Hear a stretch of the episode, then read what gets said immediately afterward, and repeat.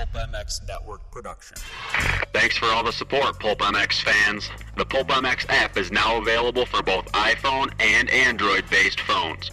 For all your moto needs, shop at btosports.com and use the current discount code PulpMX. And don't forget to click the Amazon banner on pulpmx.com when purchasing anything from Amazon.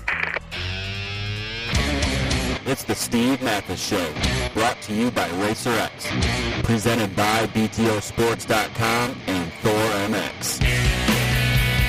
The original Moto Podcast featuring legends of the past, stars of today, season previews and race reviews, introspection, opinion, facts, and laughs. Here's your host, Steve Matthes. Welcome to the BTOsports.com RacerX podcast presented by Thor MX, our friends at Thor MX and BTO Sports. Thank you to those guys for making this podcast possible. Thank you for RacerX for hosting it. Uh, don't forget, you can get a discount code for, for BTOsports.com if you listen to uh, the commercial in the middle of this thing. So uh, thanks again for listening, everybody. I'm Steve Matthes. With me on the line is a, a guy that's uh, been on the list for me to do for a long time, but I didn't know how to get a hold of him. Didn't really think about how to get a hold of him until he got a hold of me, and that would be former factory mechanic, now uh, tuned, now turned engine tuner, Tom Morgan. What's going on, Tom? Thank you. Hey, Steve. Yeah, thanks for having me on. I uh, really appreciate it. Yeah, I'm. Uh, well, I've since I've been with the Kawi team, I've done a lot of other things, but the mm-hmm. main thing, of course, is is Tom Morgan Racing. Um, that was formed in 1994, mm-hmm. and uh, um, you know, just built a lot of engines, two stroke and four stroke over the years, and and have you know also um, worked several times with Kawasaki with their jet ski team and a road race team, mm-hmm. and then uh, uh, worked with a few other companies too, uh, helping them develop and design products over the years. Oh yeah, so you've been busy. Um, MorganRacingEngines.com. Everybody, check it out. And uh, I know when I first started out being a, a privateer mechanic in uh, 1996, your motors were one of the best on the circuit for privateers. Everybody uh, wanted to get something. Whatever you were doing, Ryan Huffman was one of your guys. Uh, Heath Voss ran your stuff forever. Uh, your motors worked, man. Whatever you were doing back then in the late 90s uh, on a two stroke, uh, whoo, man, they were fast. Yeah, well, thank you. Yeah, yeah. It's just I think it's all in the testing. You know, I was always mm-hmm. a perfectionist on, and and still am on all of that stuff. So you just got to do a lot of testing and got to got to know how to run a dyno. Yeah.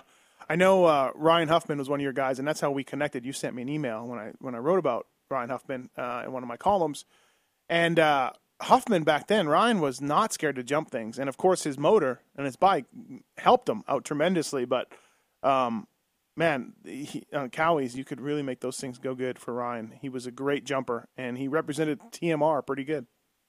Yeah, yeah, he was uh, actually my first rider that won a, a, a privateer award um, during the season too, and then Heath Voss followed up with a couple a few years later. Yeah. But uh, yeah, Ryan was an awesome rider, just a really enjoyed working with him and his mm-hmm. mechanic Alan Trelecki. Just had a yeah. really good time with those guys and really good feedback from them. So you know the riders make it easy too to build a faster bike when they give you good feedback. True. Uh, how's business nowadays for you? Obviously, we're all on four strokes now, but um, so you had to learn a new game. And uh, how, how's that going? And how's business? And uh, talk about that a little bit.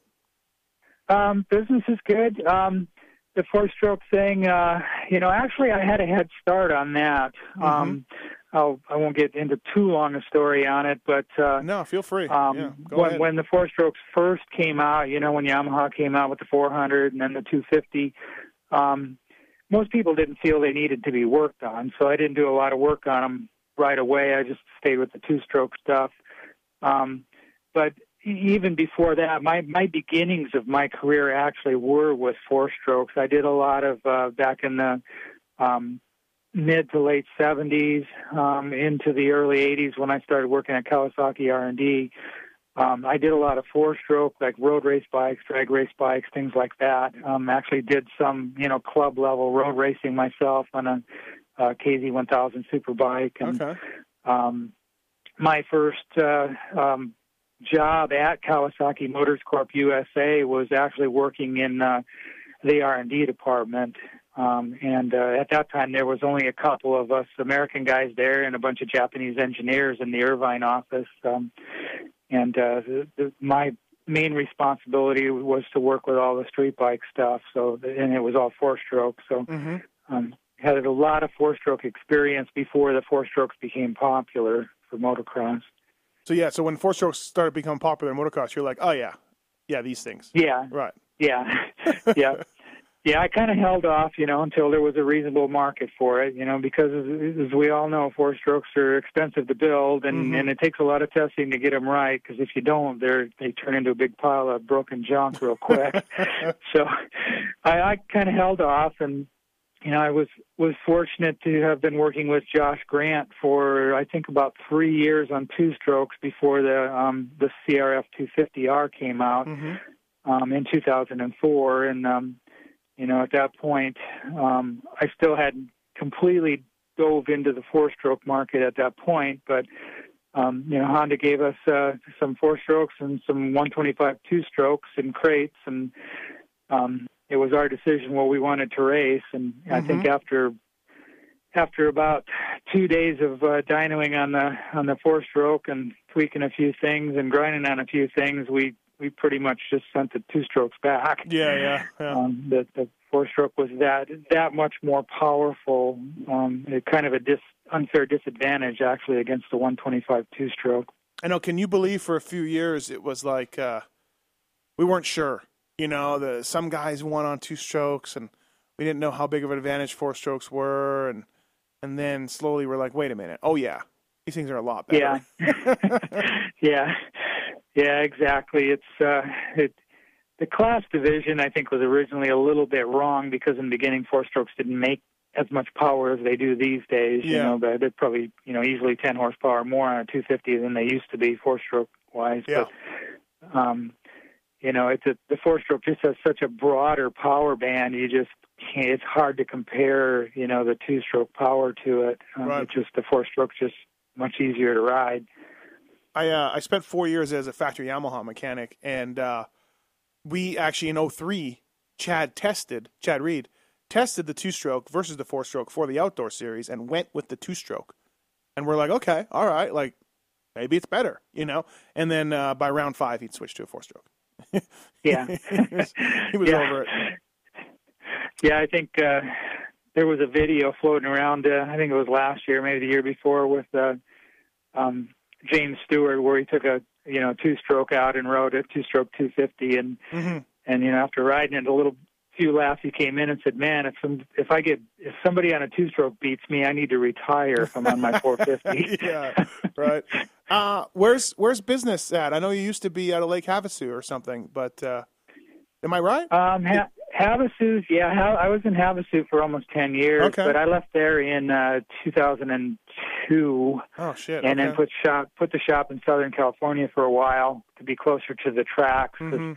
Um, in in Arizona, I built and maintained my own Supercross track, my own outdoor track, and um, it just got to be too much of a burden. And in the summertime, nobody wanted to come out there and test Right. because it was too hot anyway and dry. You couldn't keep the tracks watered, and it was too rocky. So Yeah.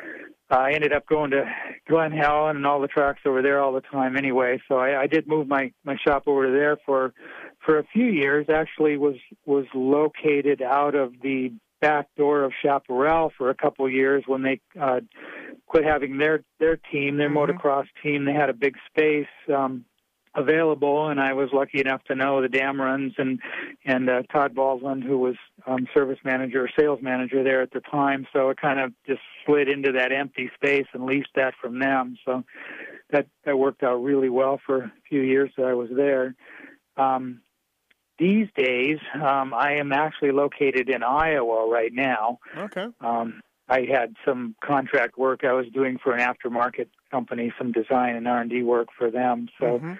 um, kind of uh, just kind of moved everything to uh, the Des Moines, Iowa area, and uh, you know, cost of living's cheap. It's kind Yeah. of good family atmosphere and everything. Um, so that that's where I am at the moment, anyway. Not not a lot of tracks here, though. That's that is a drawback. So that that's a consideration at this point. Is that where the Babbitt's Kawasaki Tyler Bowers thing kind of came from? Being out there?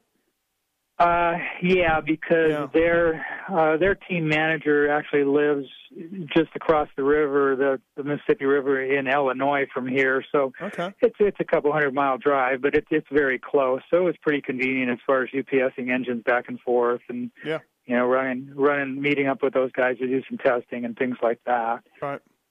Um. All right. So people want to know Tom Morgan or MorganRacingEngines.com. Go there, and uh, Tom will do you up something good, no doubt. Um. All right. Well, let's get in the time machine. Let's crawl. Let's go back. Let's go back a ways. Um, Okay. Kawasaki, your your first gig at Kawasaki. You, you, where'd you grow up? How'd you become mechanically inclined? How'd you get the job at Kawasaki? Um, okay, I'll try again keep it as short No, as possible. go ahead, I am long-winded and I have a long, st- lots of stories to tell. But uh, um, I grew up in Wisconsin, um, and I was fortunate enough. My dad was was mechanically inclined. He'd worked as a, a jet airplane mechanic in the Air Force when he was in the Air Force Mm-hmm. um, and he was into you know the the hot rod cars and stuff. Um, so I, I was always kind of mechanically inclined, you know, following him around, you know, watching what he did, and we got into racing snowmobiles for for quite a few years while I was, you know, growing up, going through high school and Right. into college, and um, you know, it, it just kind of was in my blood, I guess, to work on things. I, I Right. was always taking something apart and trying to make it faster, understand how it worked. Um, and then uh, um, to get to Kawasaki, on- once I was in college and then decided I wanted to be closer to where the, the motorcycle mecca was in California, Right. Um, I transferred um, out to University of San Diego out there, and uh, ended up being uh, working as service manager at one of the biggest shops in San Diego for a while, for a couple of years, um, and also got involved in drag race and road race while I was out Right. there, a lot of club racing. Um, and then after doing that for a while, in in 1980, early 1980, I uh, um, had contacted Kawasaki Motors Corp USA to see if, what kind of positions they had, and I- Uh huh. lucky enough that uh, they needed someone to do um, street bike testing in this country. And uh, like I mentioned before, it's a very small department. You know, there's a couple of us Right. Americans and, and the rest Japanese engineers. So they needed, um, you know, somebody to do street bike testing. Um, it was kind of a jack of all trades because it was kind of Is that like endurance, endurance endurance testing or like motor wise, like doing that kind of stuff? No, it was kind of um, with the street bike stuff, and then later it branched into dirt bike bike for me too. But with the street bike stuff, I was kind of a jack of all trades. So I worked as a test rider, an engineer, a, a machinist, Oh, a designer, Yeah. everything. So it was kind of cool. I worked got to work on a lot of the big street bike projects. Um, I did the um, the the old chain drive Kawasaki KZ1000 police bikes. I did major testing on those. Actually designed all the gussets and things that were in the frames on those to keep them from wobbling the the officers off the bikes at 100 miles an hour. Um, did a lot of tire testing, suspension testing. Um, worked on the the KZ 1300 six cylinder fuel injected bike, uh, both carbureted and fuel injected. Um, lot of testing on the the old um, Z1 Classic 1000 cc fuel injected. That was the first fuel injected bike that they had. hmm Um, the first belt drive, the KZ440 LTD, that was one of my projects. Um, um, all the early GPZ stuff, 750, 1000, 550, that's all stuff that I worked with. Um, so like um, I'm I'm sensing like in Wisconsin you you race snowmobiles, and in California now you're on street bike patrol. In, uh, in in Kawasaki, so where's the dirt bike love come in? Did you race dirt bikes? Did you ride them, or was it? Mhm. Were you always just sort no, of no? That's, that's that's another interesting story. Okay, Um, No, I didn't. Uh, I rode in the dirt a little bit when Right. I was in, you know, riding street bikes in Wisconsin growing up. Um, but they were the big, big stuff, you know, 650 Triumphs and stuff Right. in, on dirt roads and trails, which was a real handful.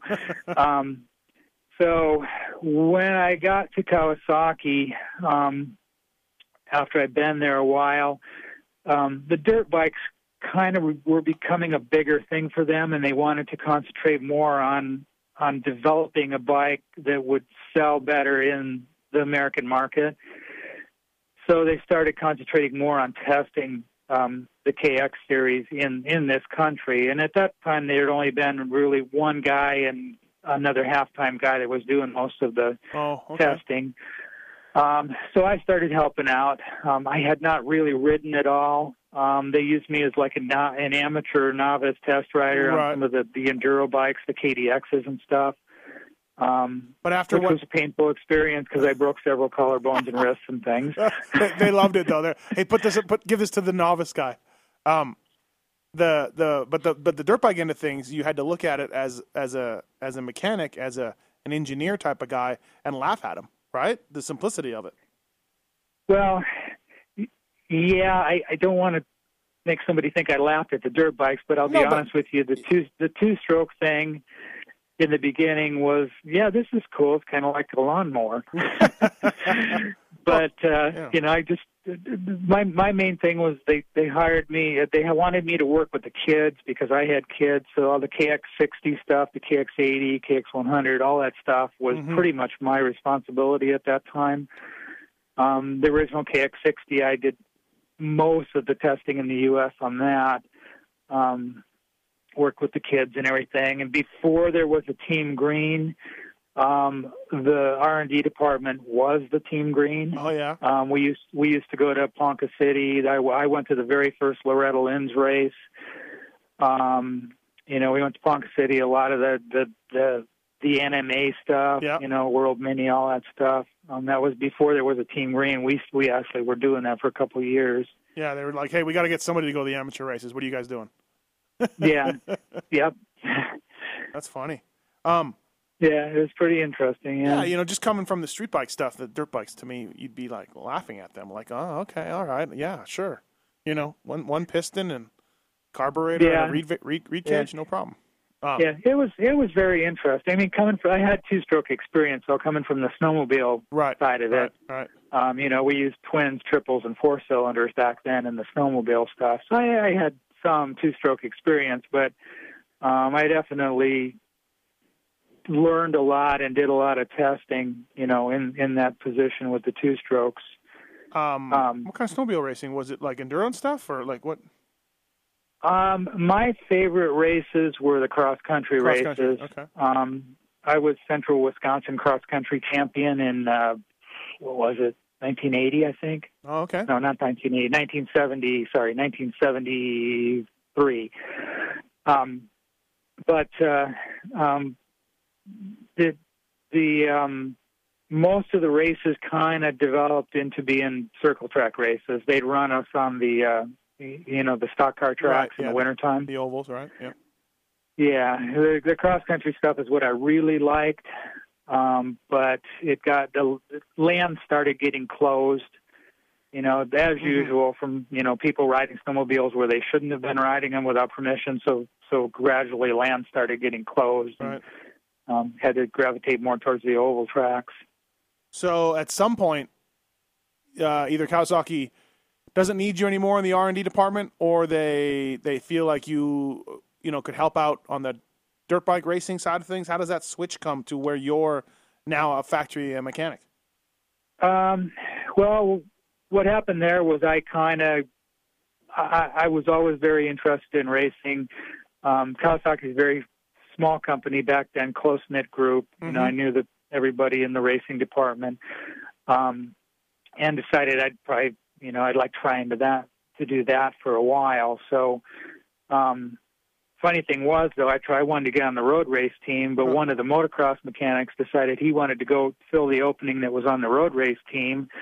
So they said, "Sorry, Tom. Um, so and so took the position that you were thinking about." Right. And I went, "Well, I'll take his position if it's open." Yeah, yeah. so that's how I ended up on the motocross team. Um, and I started doing that the end of 1982, very end of 1982. So hmm um, And your rider was, was- uh, Billy Liles.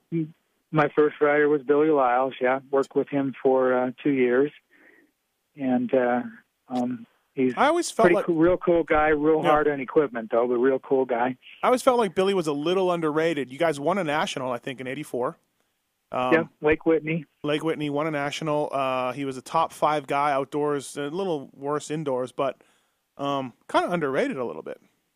Yeah, yeah. He just had he had a lot of I don't know if you call it bad luck. It just yeah, it seemed like you know he'd he'd have a good day and a bad day, and never really got credit for the good days because you know he'd have a bad day. But very good rider, very skilled, very Mm-hmm. fun to work with. I mean, I think, I mean, he, probably because of him. I, that's how. That's why I'm pretty good on two strokes because he was so willing to test anything. I mean, we'd test from sunrise to midnight if we oh, could really? Huh? Every single day. Yeah, he was just willing to try anything and everything, and he was good, good with feedback, and Um, that's that's where we tried a lot of things, and I really learned what makes two strokes work. the the the rumor was, or, or what I've heard now, um, you know, years later, is that him and Roy Turner clashed pretty good. Is that is Uh, that true or? Well, uh, I suppose some, but you know, it, it's racing. Everybody has, you know, everybody gets hyped up for racing. So I, I think maybe Right. clashing at the races and things isn't Isn't that big of a deal? Isn't that big a Right, deal. right. Yeah. Um, Yeah, Billy. Billy's a great guy though, and Roy actually is an awesome guy too. I mean, just we're probably one of the best people I ever worked with. yeah, I did one of these with him maybe a year ago. Very interesting guy. Yeah, really cool Yeah. to talk to. Mhm. Um, uh, works Cowies too. So these things were pretty trick. At least 84 bikes were pretty good. They looked trick. Yeah. I don't know if they were any good. Yeah. But Well, uh, I'm lucky I lived through that whole area of works bikes because it it honestly was round the clock work. Um, back then, all right. I mean, we had to build our own bikes. You know, we had box vans. So basically, they'd give us a couple of crates full of frames and engines and cranks and gears and clutch baskets. They didn't have didn't even have drive gears riveted to them, Jeez. and keys to the truck and and introduce you to your rider and say, okay, see you in September. Hopefully, you bring back a title.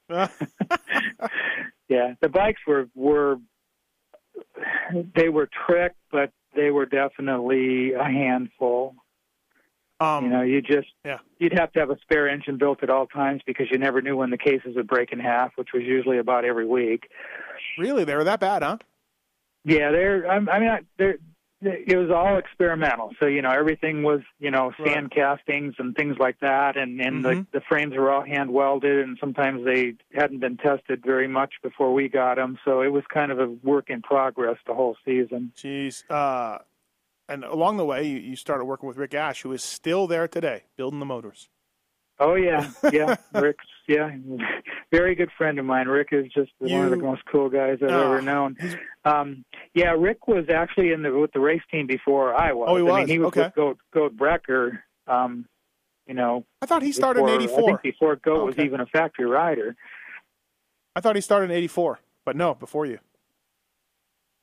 No, Rick Yeah. Rick was on the team, and no, he he was Goat Breker's mechanic, and Goat was a factory rider in what nineteen '83, I think, '82, '83. Yeah. 82. He was there before me, so Okay. been probably 81, 82, yeah. Yeah, one of the coolest guys in the pit still to this day.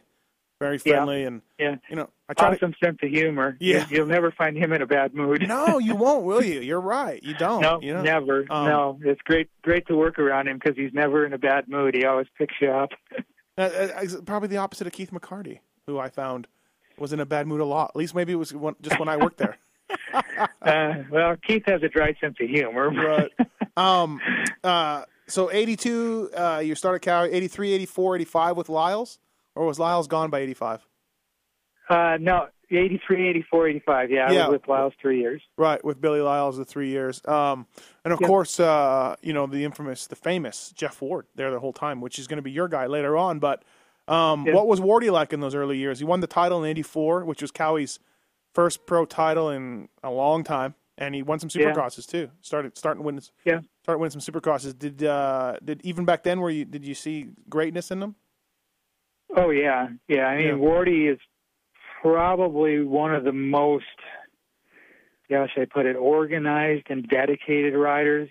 No Yeah. matter what sport he's doing, I don't care if it's motocross, supermoto, Mhm. IndyCar, truck racing.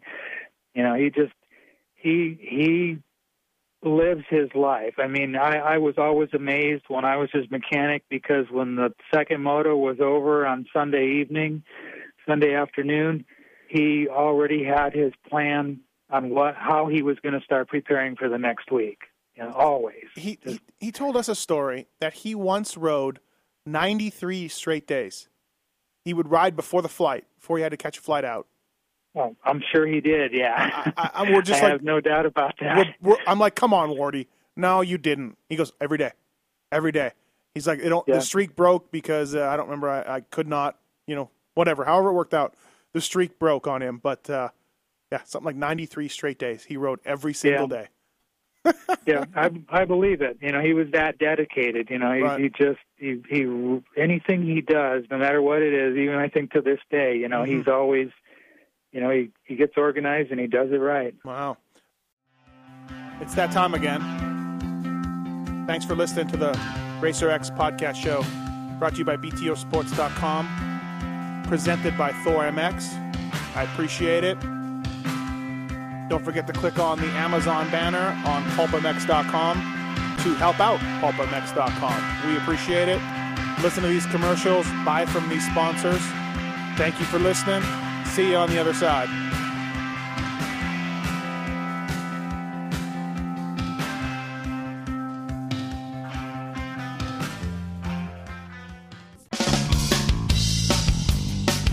The Racer X podcast show is brought to you by BTOsports.com. Whether you are looking for new gear Helmets, Boots, or you need to rebuild your bike from the ground up. BTO is your source for all of your motocross needs. As a proud sponsor of the BTO Sports KTM race team and the heart of the BTO Sports amateur motocross team. It is obvious that we're about more than being just a store. We support the sport that supports us. Us. We at BTO Sports want to give back to you, the listener, for supporting us and the Racer X podcast show. Use coupon code PULPMX when placing your order at BTOsports.com for a VIP listener discount. certain brand restrictions will apply.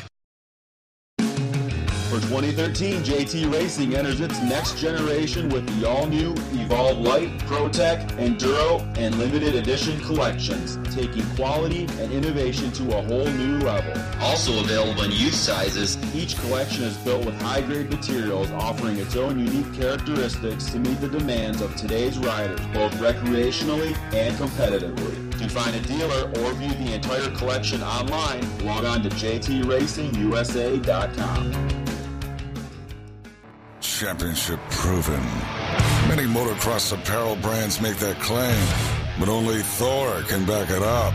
As America's first motocross apparel brand, Thor has set the standard for delivering the highest quality performance racewear on the market for the past 45 years. With champions like Ryan Villopoto, Blake Baggett, and Dean Wilson, to name a few, our products truly are championship proven. To see all the new 2013 products, visit ThorMX.com or head to your local Thor Parts Unlimited dealer. Thor, the official racewear of Supercross. 86. Well, I guess were you sad to see 85? I just talked to Jeff for a story on pulpmx.com. Jeff told me his 85 KX250, the factory bike, was his favorite bike ever. Um, do you, do you, do you remember it being really good? Um, well, that would have been the first year we had the production rule. No, 86 was. 86 was. Yeah. Okay. So 85 was the But last think- year of the works bikes. Yeah, we still were pretty pretty close to production, I think, at that point. Mm-hmm. So I know the bikes the bikes were really good in that time. Um, I was still mainly with Billy on the 500s, although he rode 250 and Supercross. Yeah. Um, Yeah, but ju- the bikes were really good, which led into what we had, you know, the following years. Yeah, yeah. They put Billy in the 500 nationals for 85, which probably he, he got smoked, which was weird. He and and I I just looked at this race the other day for a Racer X column. 85 Washougal, Glover was hurt. Bailey got moved down to 250s. I don't know how you guys didn't win 85 Washougal. I have no idea. Yeah, I don't actually. I don't even remember that race. Really, I don't remember what what happened. I don't know either, but uh, uh, Billy Laws was the only factory guy in it, and uh, Eric Eaton won, the privateer guy. So, um, yeah. Um, uh, so did you ever like as a as a Cowie guy, and I and I know Oliver Bob Oliver told me this same story, and, and Rick Ash has told me this too. You used to look over at the Honda guys and just just drool Just be like, oh, look at those things. Look at those bikes. well, I always thought we had good bikes. I think the only envy I had really towards the Honda guys was just the fact that they seemed to have, and maybe it wasn't true. They they might not have been true, but they just seemed to have more support as far as mm-hmm. the part the parts they needed and things like that. Yep. Um, and then they also had a larger staff too. Um, so I think they had more help. And again, this is kind of just from my memory right, and right. outside view, but it, I think they had more help, more staff on the team. So, um, you know, back at the in Cow at Cowie, I mean, we were rebuilding our own suspension between races during the week in the beginning. Were you really, and, huh? Wow. You know, there Yeah. there was no nobody to help you. You did all, your whole bike, and that was it. You know, and you look at the other team and go, well, it looks like you know they got a suspension guy helping them. They they you know and this Mhm. and that. So that was my envy towards them. I always knew we had good bikes, although we did struggle probably in the very early years when I was first on the team. But Right. you know, once you got into that, you know, 85 and on range, we had pretty good bikes. Yeah, they, they were always pretty good. Did you like the driving? Did you did you mind that at all? Um, never was a big fan of the driving. Yeah. Um, there, that's kind of how the first, you know, Cowie's first big truck came around. Um, you know, I, I had started kind of complaining about the driving for a couple of years because, you know, I just thought, you know, it was just too much to do all that driving plus get Yeah. your bike ready you know be at the next supercross thursday morning for press day and having had you know Right. had to drive a thousand miles plus prep your bike um so lu- luckily roy turner was a good hmm proponent of that big truck thing because without it i probably wouldn't have been with the team as long as i was because Yeah. the driving was too much. Yeah, Roy said Roy said in in one of these podcasts it was a little more expensive than putting you know three or four box fans on the road, but the signage and the safety and the you know the, the coolness, the the, the organization factor was was much better. Yes, yeah, definitely, definitely, and and yeah, just that makes another thing pop into my head too. The box stands themselves were, you know, we gravitated to one particular brand Mm-hmm. of truck chassis and one particular brand of of, of truck, you know, box body for them, which were the The the most trouble trouble free of of Yeah. all the the brands that had been on the road and that they tried, but they still weren't trouble free. right? You know, right.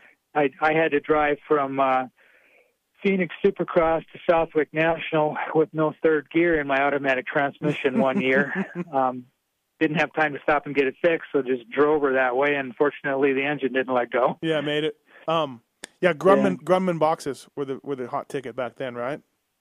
Yeah, yeah, the Grumman boxes and the Ford chassis, the, Right. the E350 chassis. That was that was the way to go. Those things were pretty much bulletproof. Yeah.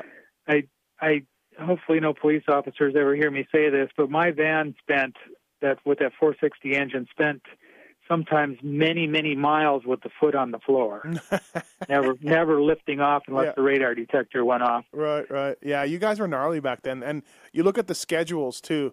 No regard for, no regard for like making it easy. Like they did, they did not care. The promoters were all No, all fighting no. each other or whatever. Yeah. Like there was, yeah, they they didn't care. You'd, you'd go uh, Florida to uh, to New York and to Texas. You know, just Yeah. yeah. Yeah, yeah, it was it was it was brutal, really was. I don't know how there weren't more accidents. Right. You know, I, I the last couple of years, uh, especially the last year that that I, before we got the big truck, I I fall, fell asleep and drove off the road a couple times and just was lucky there was no nothing to hit. Yeah. Woke up right away. I I uh, I drove the circuit for I think I drove for seven years.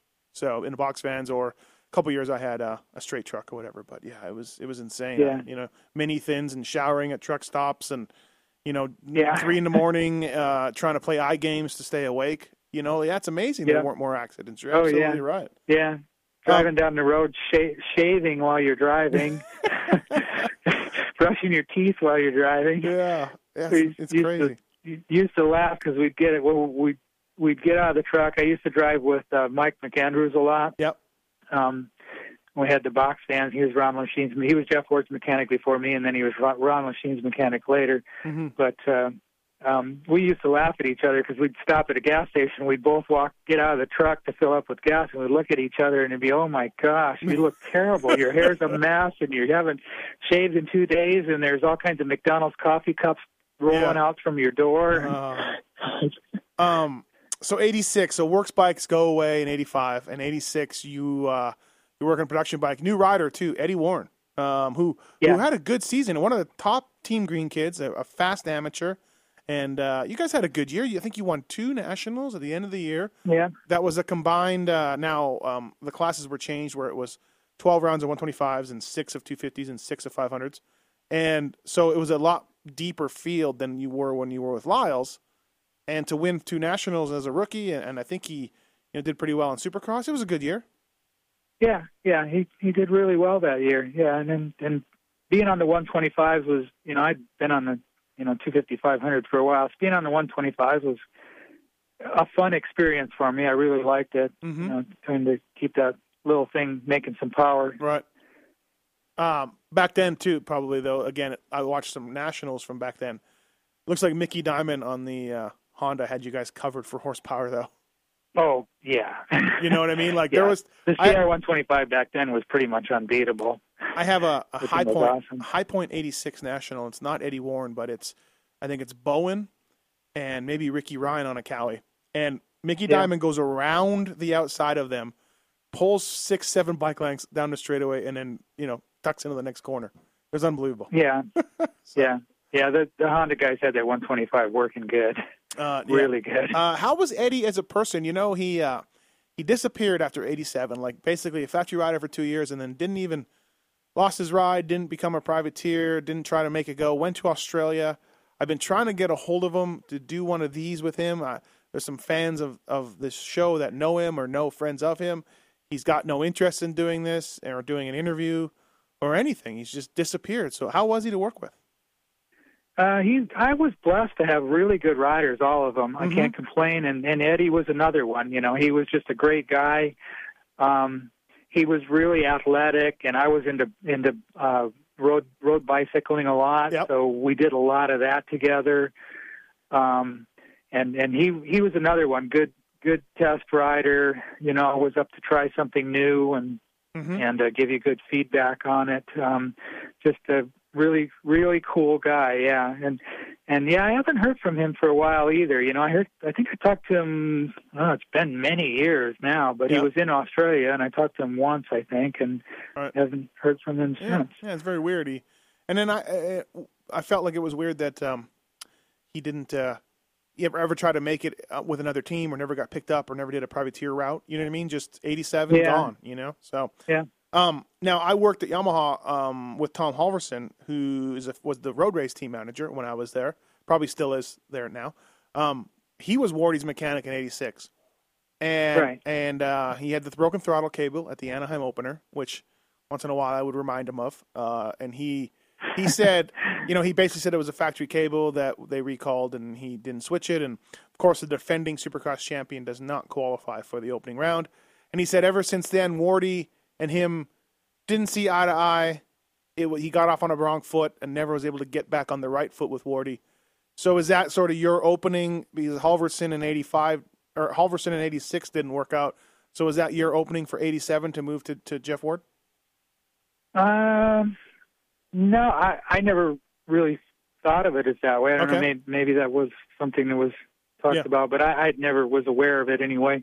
Um, no, I think there was. Uh, let's see, in at the end of '86, um, Kawasaki made the move to put a lot of the all of the mechanics on outside services contracts. Oh, okay. Yep.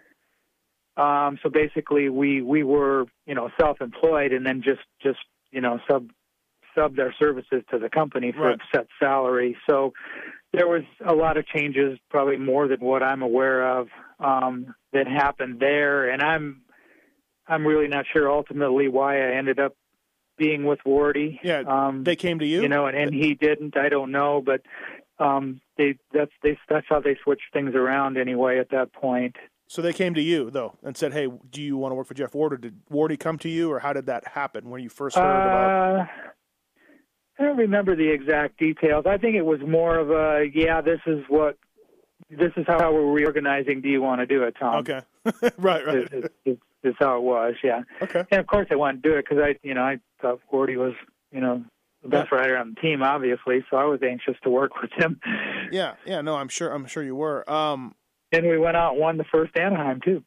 yeah, right. That is the one where RJ uh, KOs himself, right? Uh, I believe. Yeah. yeah, I believe that's that's the same round, and he he, he had a good uh, he had a good year that year. Um, bikes, the bikes were were better too. Like I talked to, I talked to Ronnie every couple weeks. Um, Ron Lechien, and then Wardy I've talked to plenty of times. 86 bikes I didn't like so much. 87 much better though. They were happy with those. They were narrow, real narrow, Yeah. and good bikes. Yeah, yeah, that was a good bike. The 87 was really good. Um, um, they they were pretty good. I mean, we had a little bit of issue, I think, with the kind of in the 89 to 90 range, but actually the 90 was a really good bike too. Right. Um, the Hey. bikes had a couple on and off years in there. 91 wasn't awesome, but you know, 92 was pretty good. 93 was pretty good. The uh, yeah, the 90 was the all perimeter frame space looking. You know, big change, huge change. Yeah. Um, hmm you know who's still coming to the races for Kawasaki, and I don't know if you know him, but Yoko. Yoko, the uh, he designed bikes back back then in the early '90s, Yeah, mid '80s. yeah, He was, and now he's the Mhm. Sort of the big boss at Kawasaki. Comes to a lot of the races. Yeah. good guy. Yeah, somebody told me that too. Yeah, Right. yeah I heard Um, he was there. Um, uh, so Wardy, yeah, you come out for. What are you making? Do you mind telling uh, telling us what what are you making a year as a factory mechanic back then? Is it uh, is it good loving? Is it is well, I think it, it varied greatly from team to team, and did it? Yeah. you know, it it it it could be anywhere from 40k on up to close to 100, I think, Yep. depending on you know how you were paid and you know Mm-hmm. you know just just everything. Right. Um, So, um, 85, Wardy wins everything. 86, Johnson wins everything. Wardy kind of has a bad year. But 87, uh, you guys win the Supercross title. Which Yeah. is, yeah, but that's that's awesome. Talk about that. That, that was awesome. pretty cool. Yeah, it right. was just like a dream come true. Right. This is yeah. I I, I won uh, in my career. I was a mechanic for eleven years. I won one national, and uh, and then I won a race in the Coliseum over McGrath when I was working for Tim Ferry. And Yeah. trust me, Tom, all of my listeners and all the readers they get reminded of this uh, daily. If I had managed to win a Supercross title like you, I, I would have brought. I would have hired a blimp to fly the banner around because I mean that's I mean that's just it. That's it. That's what you work for, right there. yeah, yeah. Um, Yeah, I've been lucky to have a, a few of those titles, the Yeah. 500s and the 250 outdoor, 250 supercross, and been on the motocross the nations teams. And, right. Yeah, I went to Motocross the Nations once. Uh, we lost, so you know, you Awardy went seven times and never lost. It was seven and zero at Yeah. Motocross the Nations.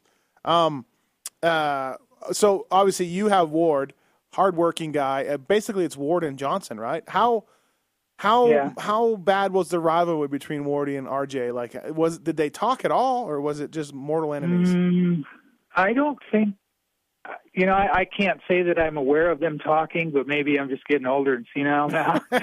um, you know, I think it was a pretty strong rivalry for sure. Um, did you and Lunas get along, or no? Because that was RJ's no, we always mechanic. got along. Yeah, Okay. we we always got along. Yeah, mechanic wise, you guys were cool. Yeah, yeah, because I I don't know. My my attitude is what happens on the track happens on the track. We're all there to do a job. We're Mhm. we're playing on the same playground every weekend, so Right. we might as well get along. Yeah, yeah, absolutely, right. Um, and then you did you guys used to convoy to other races, all the, all the mechanics, like different teams and everything? It wouldn't matter. Um, not all the time. No. Um, generally, you know, it, with the the way the schedule was, it was so tight Mhm. um, and and so stressful. I think there there wasn't a lot of convoying. I mean, there was at times, but Yeah, but yeah. generally, you know, one guy's more tired than the other. One guy needs to stop, call into the office on Monday morning, and order a whole bunch of parts. It takes two hours on the phone Right. um, and the other guys don't want to wait. You know, so it Yeah, ended up kind of be in more small groups. You know, like I said, I traveled a lot with Mike McAndrews, who was Right. Ron Lechien's mechanic for a while, and has been Jeff Ward's mechanic. Um, uh, Jim Felt, um, who was Johnny O'Mara's Yep. mechanic, I traveled with him quite often. Mm, okay. Um, sometimes, you know, when Rick Ash was on the road, would travel with him. Um, right. You know, there's a few others that probably have slipped my mind too. But Ron Heben, you know, oh, Heben, Yamaha yeah, mechanic, yeah, I used to travel with him every once in a while. He's got some great Micky Dymond stories about how Jim Morrison would be on the back of the bike with Mickey. Um, yeah. Back, back then, and how he had to make his suspension stiffer for Jim Morrison, who was riding with Mickey at all times. um, yeah, there's good stories from back then. No, I know. Um, uh, so okay, so Ron Lechien's on your team. Thankfully, McAndrews has him, and not you. You have this solid, hardworking, steady as a rock Jeff Ward. Uh, but Lechien was another story. Uh, what?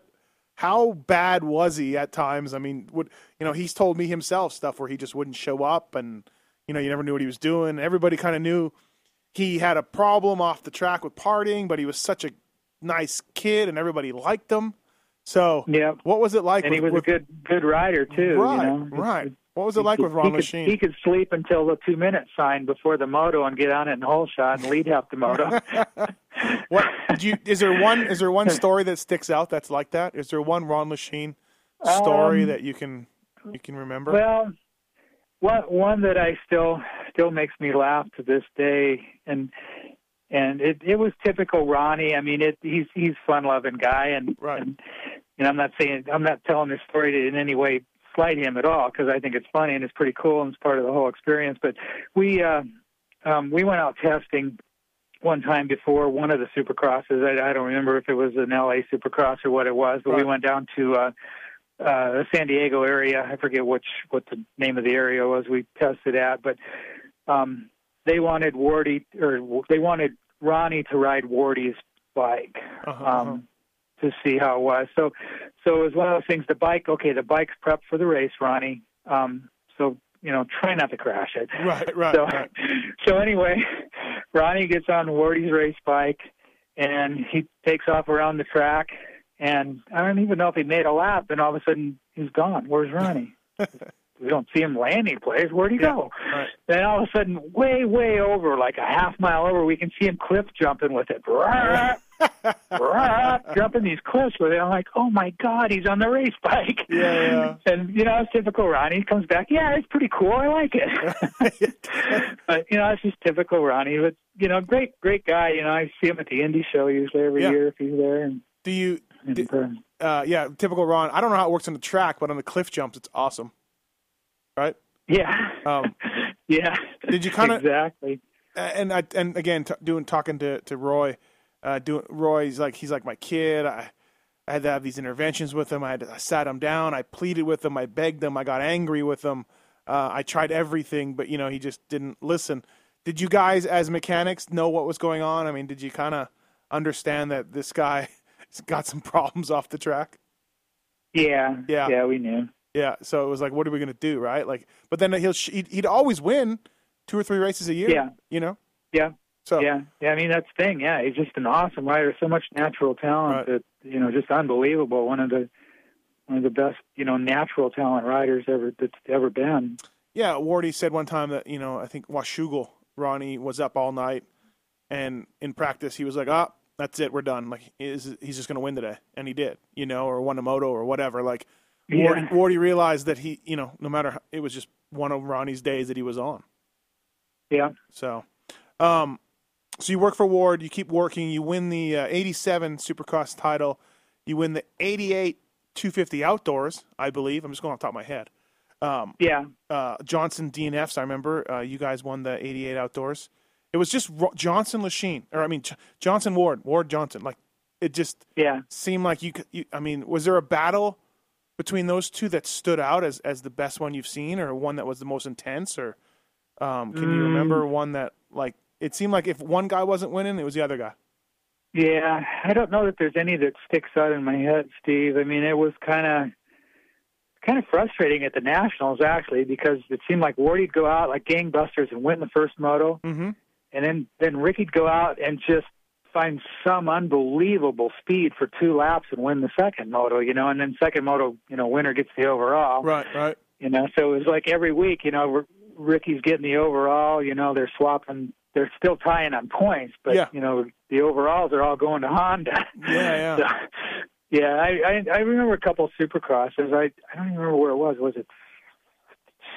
I think it was Phoenix. I remember we were one of the years we were kind of in. It was not '87, maybe it was '88. Uh-huh. Um, we were kind of we were in the points. Forty and I were in the points for the supercross title at that point. But I remember um, there was some section where they were double double in or maybe double single in and and you know Wardy and Ricky were going at it with a few laps left to go in the main, and all of a sudden Ricky just hits this thing like his throttle stuck and triples past Wardy yeah, yeah. in this section where nobody had ever tripled before, and and you know everybody's jaw just hit the ground like what the heck, Right, right. you know, yeah. There- there was just always a good race between those guys. Uh, 89 500s. Uh, that that's the title that Wardy wins to be the first guy uh, and only guy, I think, to this day to win all every championship because there is no more Yeah, 500s. that's right. So that's a pretty good year.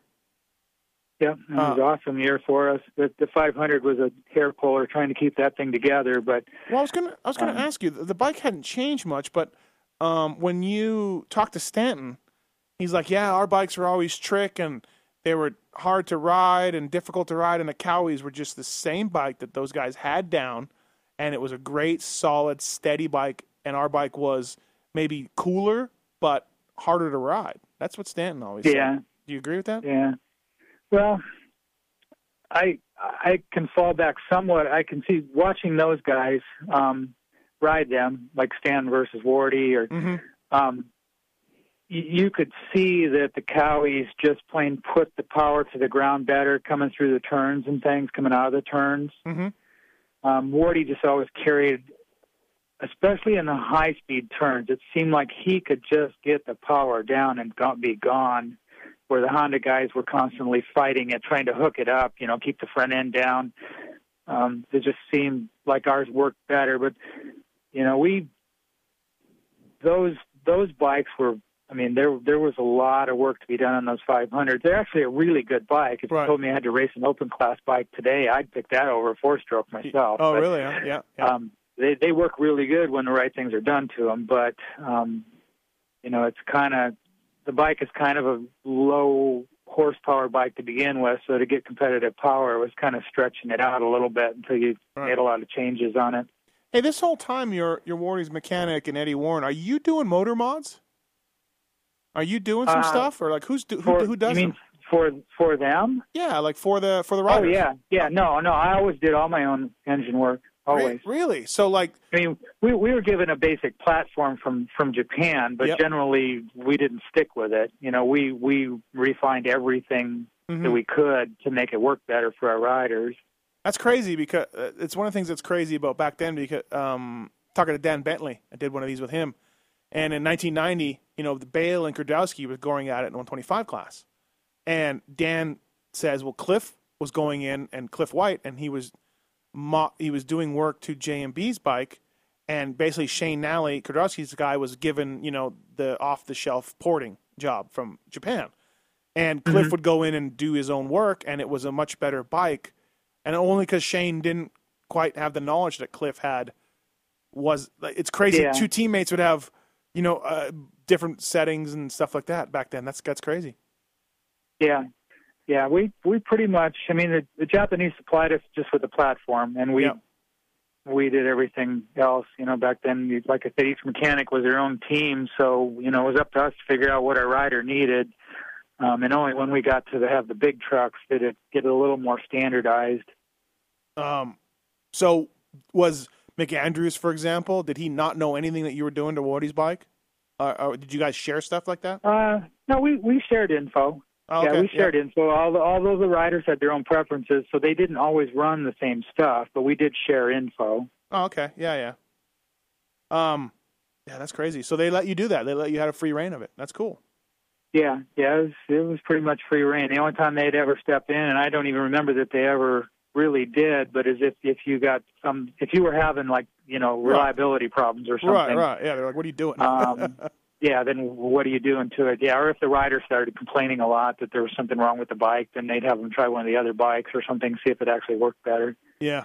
Uh, so the 500s you would do, you would try to give it, uh, you would, you said it was low power. So the goal was to make it hit a little harder and but leave its Uh, rideability? Well, with with with any big engine, even to this day, whether it's two four, two stroke or four stroke, Mm-hmm. um, the key is part throttle torque, not full throttle torque Mm-hmm. and horsepower.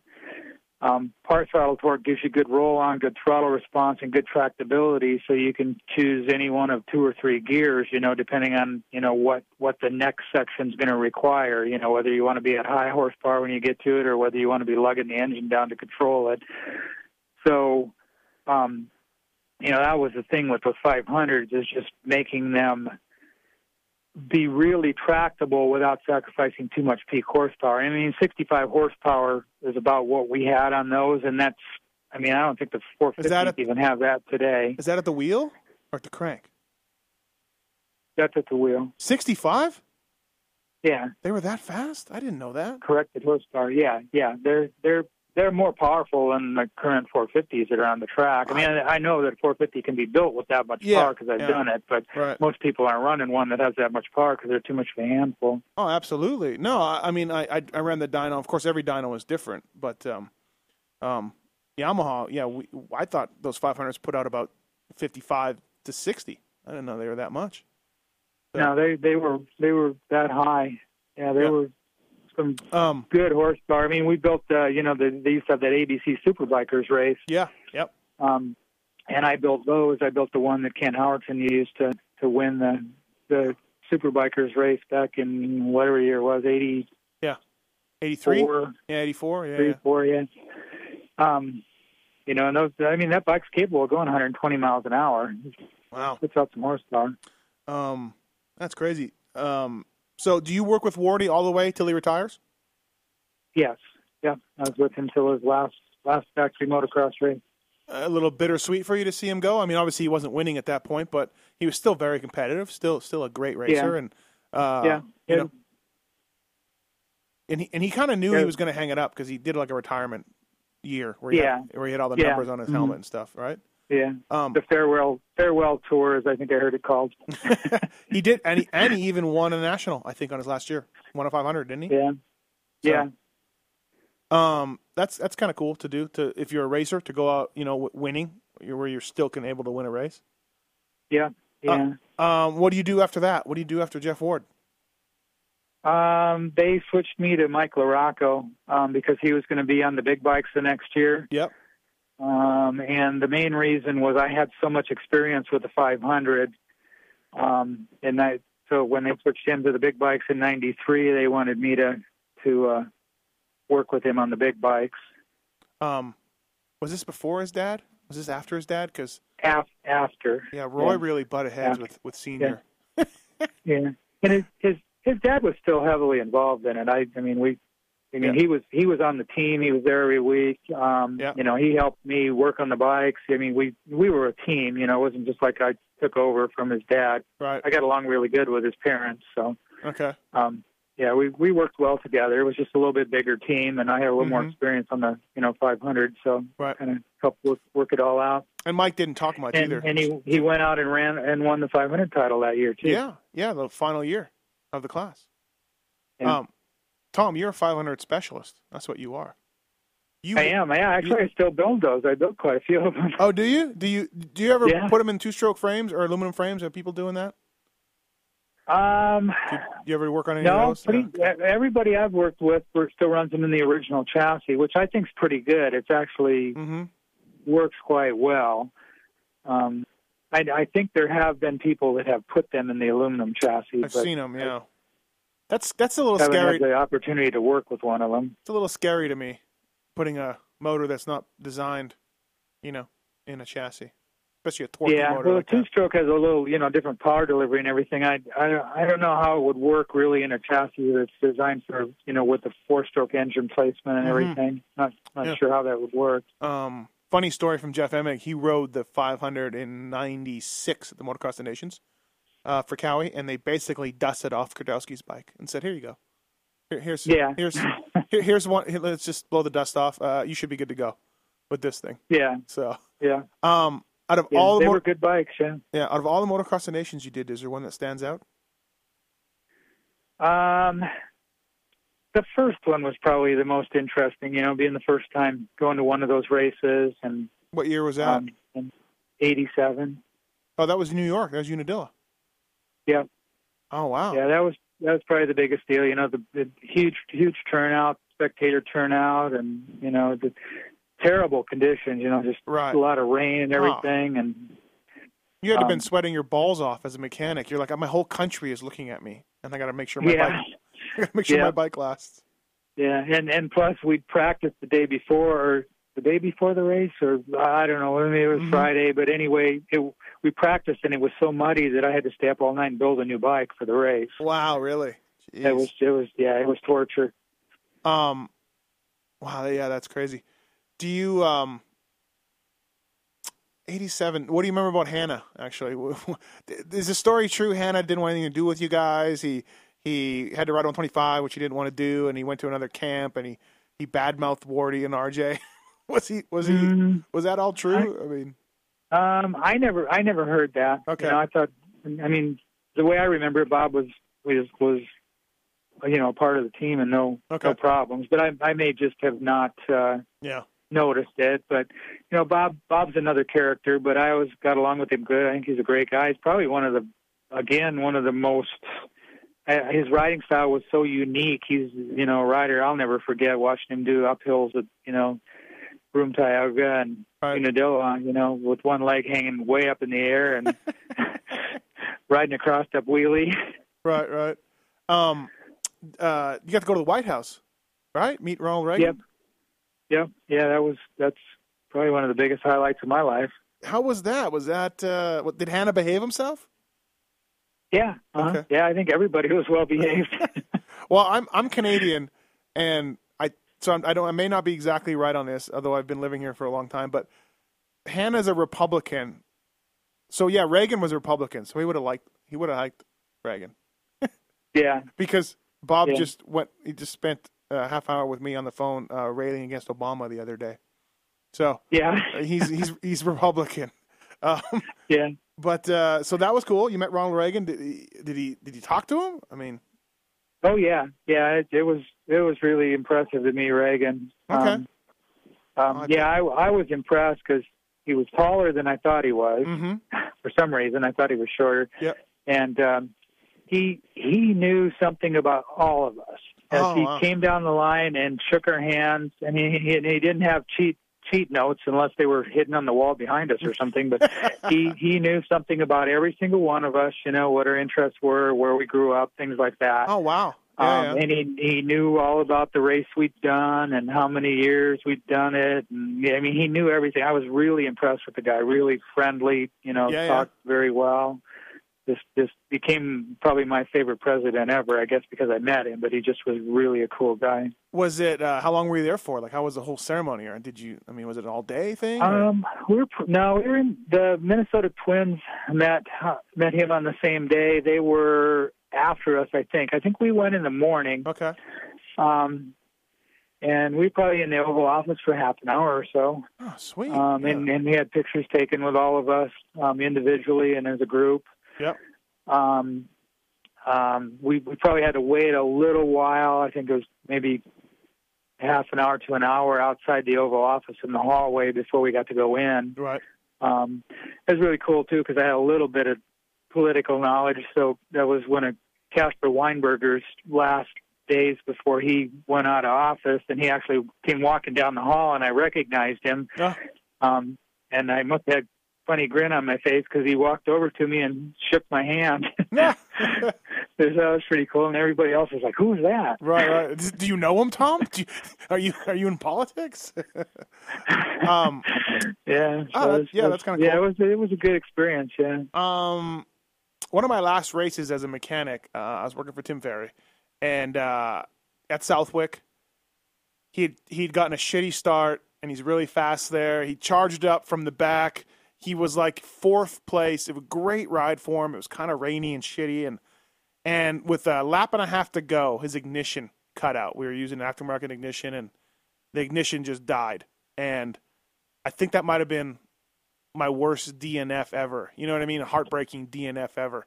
Um, we Yeah. had we had um, actually maybe this time he was in third at Hangtown, and one of the uh, bearing, one of the main bearing retainer head bolts snapped. The head of the retainer, yeah, that snapped off in a DNF. But anyways, the point I'm trying to make is, do you have one like that? Do you have a uh, a DNF uh, that stands out as the worst one, or something that maybe you made a mistake, or or whatever? This is there one thing like you can remember about that? Um, unfortunately, we didn't have too many DNFs. I think with Wardy, um, oh, yeah, this wouldn't, this wasn't anything I did, but yeah, probably yeah. the worst, worst one was um, at uh, um, Redbud National, mm-hmm. and it would have been, what would have been, 88 maybe? Okay. 87. Well, maybe it was 87.